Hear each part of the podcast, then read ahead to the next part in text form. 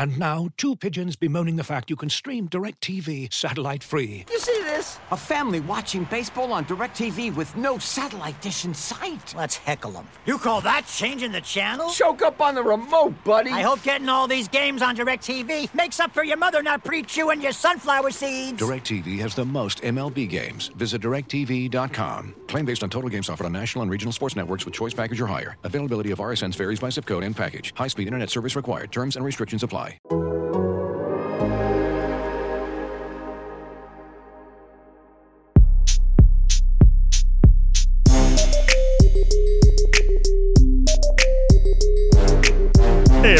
what's up, and welcome into the Athletic Fantasy Football Podcast. It is Friday, December 10th, and we are getting here to talk about the remainder of Week 14 and our five favorite bets with the 13 games that are left available to us to bet on in Week 14. Michael Beller here, as always, with Zac Jackson. Zac, what's going on?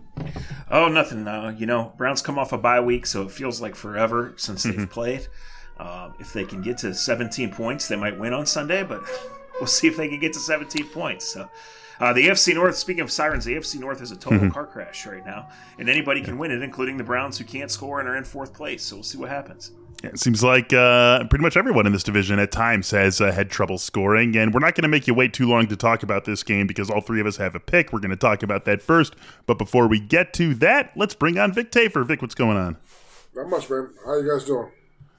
Doing great, man. Doing great. Looking forward to uh, what is shaping up to be a really fun stretch run for this NFL season. We've been talking about it for weeks on this show. AFC totally stacked up. Almost everyone involved in the playoff race. NFC, you've got a very top heavy conference and then a couple of teams vying for those last few spots. So I think it's going to be a very fun race to the finish in the NFL. It was uh, a down the middle week for us last week. You guys both went two and three. I went three and two. That's been the case now for a couple of weeks straight where we've all been going two and three or three and two. So let's break out of that in a good way this week and let's start with Browns and Ravens, where, as I said, all three of us have a pick in this game among our five faves. Zac, as the person who covers the Browns for The Athletic, we're going to let you take this one first. Give us your impressions of how you expect this game to be, how you expect this game to go, and then your pick as well. So I expect the Browns to be fresh. Um, I expect the Browns' offensive concepts to be fresher. Right, you got a little stale. Uh, they're a tight end heavy team. They run three tight ends twice as much as anybody else in the league, but they're down to one regular tight end due to some injuries and David and Njoku going on the COVID list. Uh, my pick here, guys, is I'm riding these Browns unders. I think the Browns defense has found its stride. I think the Ravens offense is reeling for many reasons. Their offensive tackles can't block Clowney and Garrett. They struggle to run the ball. Um, now we are going to have ideal December weather. It's not it's not one of these where you can look and say the wind is going to be nasty with you know blizzard or something behind it. But I just think the Browns have struggled to get to 17, and I think they can win the game. I think they can get to 17 or 20. I don't think they can get any more than that. I really like the under here in a 2017 uh, at most type of game. All right, yeah, go ahead, Vic. Honestly, I have the Browns. I think it's a great spot for them. I think it's not really fair scheduling wise. So they play the Ravens. They lose a close one. Uh, they get a bye week, and the Ravens uh, go off and uh, get some more Mm-hmm. injuries. So I think it's uh, the Browns are, like you said, rested. I think they're in a good spot, and they should be able, like you said, to turn this thing around quickly and get back up from uh, from fourth place.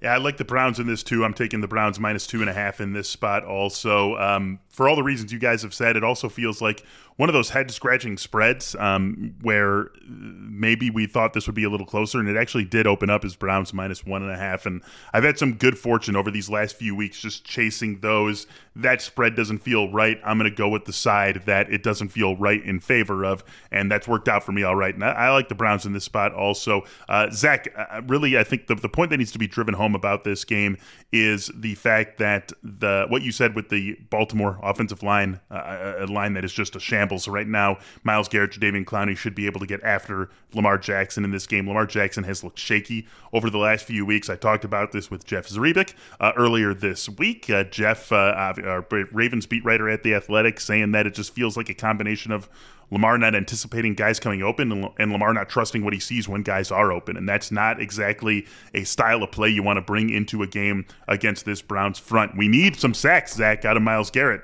We're both on Myles Garrett as the NFL sack leader yeah. uh, from the uh, our futures bets earlier this year, and uh, he's now two behind TJ Watt. So we need Myles Garrett to get going. I think this is a spot where he can get going, and then you know, obviously we've been uh, maligning the Browns pass game for good reason, but this uh, Ravens team very banged up in the secondary and on the defensive side of the ball. Just a couple of weeks ago in the game you referenced, Vic, we saw Jarvis Landry go north of 100 yards. He is the right receiver to attack this defense, and uh, Baker Mayfield, at least that can maybe work to the style of play that he is capable of playing right now. So for all those reasons, I too am on the Browns minus two and a half against the Ravens this week. Looking for an assist with your credit card, but can't get a hold of anyone? Luckily, with 24 7 US based live customer service from Discover, everyone has the option to talk to a real person anytime, day or night. Yep, you heard that right. You can talk to a real human in customer service at any time. Sounds like a real game changer if you ask us. Make the right call and get the service you deserve with Discover. Limitations apply. See terms at discover.com/slash credit card. Looking for the best place to buy tickets for any of your favorite teams or sporting events? We've got the spot. Our partner, StubHub, has been the leading ticket marketplace in the world for over 20 years, providing a 100% guarantee with every order. From a worldwide selection of live events, the widest choice of tickets, and industry leading partnerships, StubHub has what you need to purchase with confidence. StubHub, an official partner of The Athletic.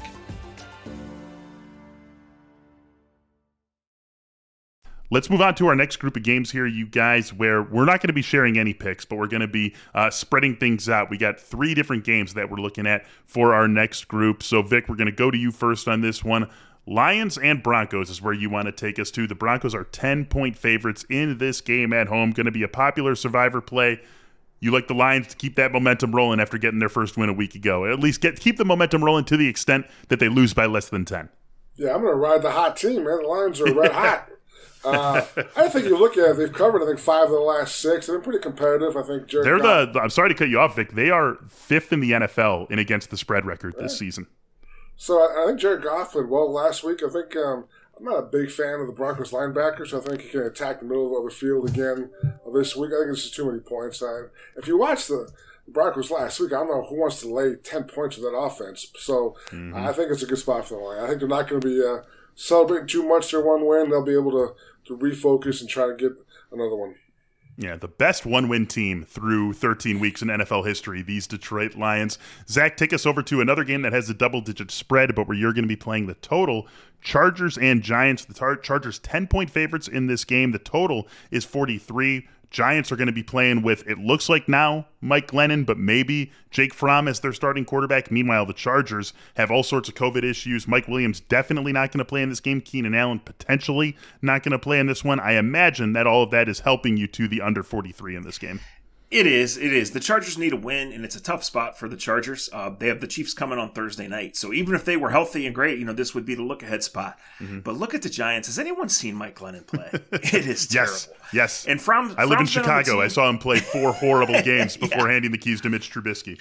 And Fromm's been on the team for two weeks, right? And he's never played in an NFL game. Mm-hmm. So I just think the Giants sputter and try to get to 10 and barely can. I think the Chargers get enough, and that's enough. In the fourth quarter, they run it. Uh, they throw it short. You know, we'll see what happens with the receivers, but obviously, when you know that one of them's not going to play and you're not certain on the other, it takes away from from you know really their big plays and, mm-hmm. and their get out of jail plays and letting Her- Herbert launch it. I just think this has um, 27-10 or maybe 27 nothing yeah. written all over it. So I'll, I'll take the under 43. Yeah, tiny bit worried about the line with all those injuries or with all those COVID issues, excuse me, for the Chargers. Uh, would feel fine about it if Keenan Allen ends up being a go in this game. If you're without Mike Williams and you're without Keenan Allen, then you really start to get uh, down to not a whole lot available outside. But I think they can replace uh, Mike Williams with uh, with their other guys, uh, most chiefly among them uh, Jalen Guyton. So uh, it keeps me away from this game, though. For my one game, my one off here, I'm going to go with the Bengals against the 49ers. The Bengals are one point dogs in this game. Bengals actually started the week as one or one and a half point favorites, and it swung all the way in the other direction. And I'd be very concerned about this 49ers team going into this spot uh, against the Bengals, against a quality Bengals team, not an overwhelmingly good team, but a quality team in Cincinnati without Deebo Samuel and potentially without Eli Mitchell. And in fact, right now, as we're sitting here recording this, it looks like most likely without Eli Mitchell. Jeff Wilson had the knee flare up on him last week. If he plays, it's going to be at less than 100%. And if he doesn't play, we're looking at JaMycal Hasty and Brian Hill in the backfield. And that's really bad for a team that is built on its running game. Built on its running game so much that they figured out ways to turn Deebo Samuel into a pseudo running back, basically pulling a uh, Cordarrelle Patterson in a sort of way in San Francisco this season. And now you are going to be playing without Samuel. You're maybe without Mitchell. You are maybe without Jeff Wilson. It's a really bad situation for a team that is built on players like that to go. And it just you, it's a double whammy when you're talking about missing guys like that. And George Kittle can make up plenty, and Brandon Aiyuk is a dangerous guy also. But I think you take those guys out of the equation against this Bengals defense. That's a lot to have to make up in other areas of the game that I'm just not sure San Francisco is capable of doing.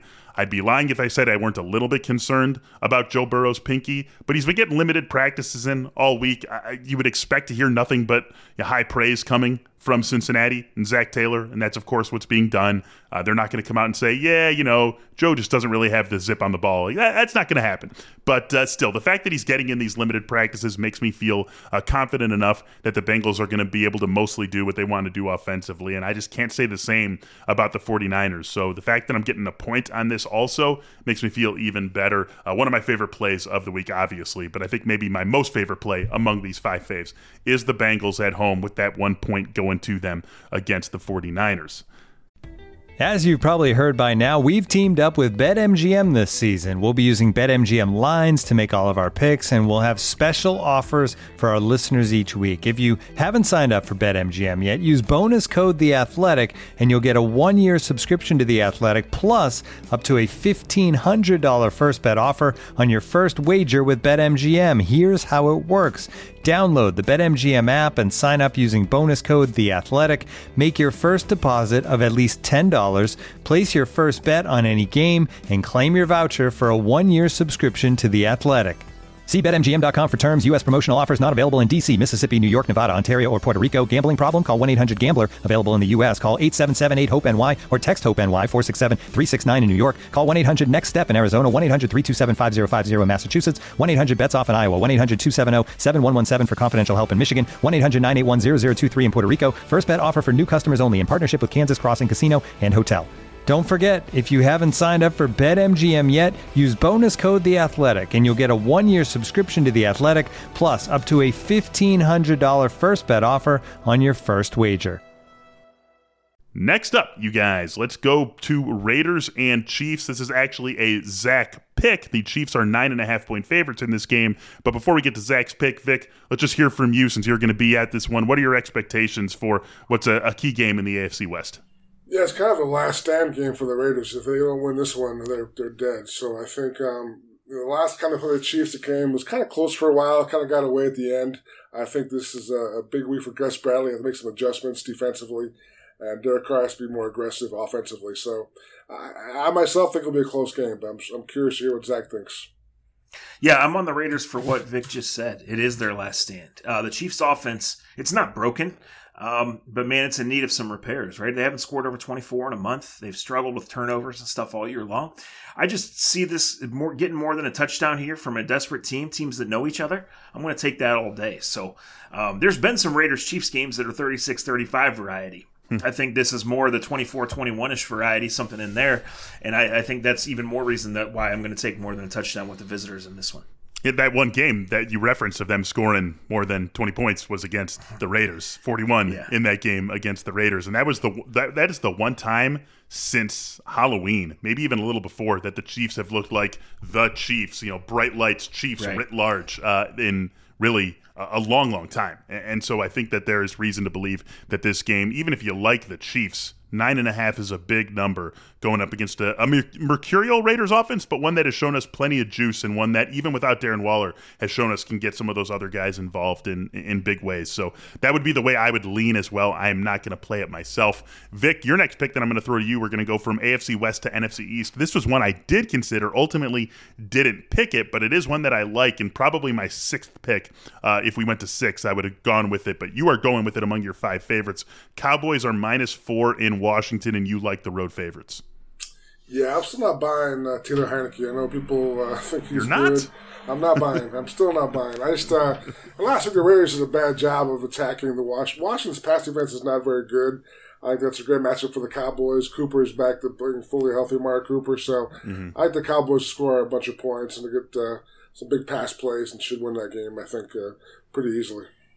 10 more days off for um, Amari Cooper since coming back last Thursday, being activated from the COVID list. And w- with the limited amount of run that the Cowboys let him get, he looked like himself. He just wasn't able to go the typical, you know, 75, 80% of snaps that we're used to seeing from Amari Cooper. Uh, Tony Pollard has turned up on the injured list for the first time all season. We know Ezekiel Elliott's a little bit banged up not sure that's going to matter so much in this game. That would be my lean as well in this one. I like the Cowboys in Washington, as you said. This is a passing defense that you can attack. Cowboys certainly built to take advantage of those weaknesses. I also think the Packers are built to take advantage of the Bears' weaknesses. Frankly, the Packers are built to take advantage of a lot of teams' weaknesses. That's why they're one of the Super Bowl favorites as we head into week 14.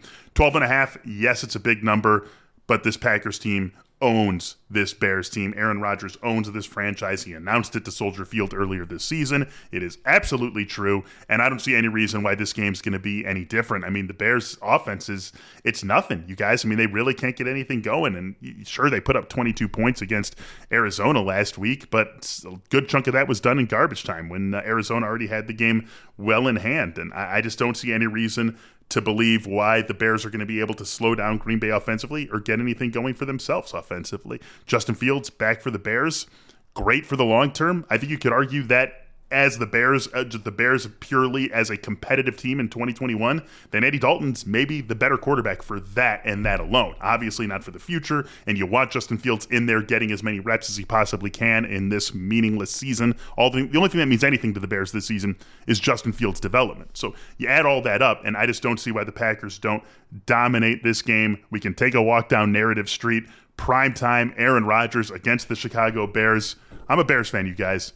It has never been good. It just does not go well for the Bears In in, Lambeau. spots. Yeah, in Lambeau. Hey, Michael, like, let me interject for a that. second. Yeah, Let, let me cut you off here just for a quick second here. Yeah. I, I- I hear you on the Bears, and, and you are our Bears expert, right? And I've seen them a bunch too, because for some reason they keep landing on national TV, right? Yep. like, Pri- two primetime games in a row coming up here. I mean, is it an Ohio State alum that does the scheduling or what? But anyway, I want to ask you guys this because I had a discussion with Fields, with the state of that division. Mm-hmm. When these jobs start to open up, isn't the Bears at the top of the list? I here think four or five weeks from now. 100%. Or am I, I think crazy so. in thinking that? No, I, I what do you agree with that about that? completely. Unless you don't, unless you would have to not buy Fields to not think that's true. But if you buy Fields, then I think absolutely that's true. Vic, what do you think about that? Yeah, I think that's a good point. I think the Raiders are also probably one of those jobs you look at as being an ideal job for a new coach coming in. But um, I'm curious with the Bears. I mean, you always about locker room talk and bulletin board material. I mean, when's a quarterback ever said I own a team before? That's pretty. the Bears, the Bears have to have some pride, and the Bears have to like really. I don't think they're especially fired up for that one because that's just flat out saying it, and I don't know, I man. I believe they'll be super fired up and that they're going to want to prove him wrong, but wanting to and being capable of doing so are two totally different things. What what was even better than the ownership line is when he went to clarify and kind of he didn't walk it back, but Yeah. he, he realized it was going to be a headline, and he goes, "Look, it's only been twenty seven or twenty eight times." I thought that was phenomenal. It's definitely true, but Oh my god, yeah, so ridiculous, and I, I do not do not see that uh, turning in the Bears' favor this week. Uh, as much as as much as they want to make it happen, I, I just don't really think it's going to happen.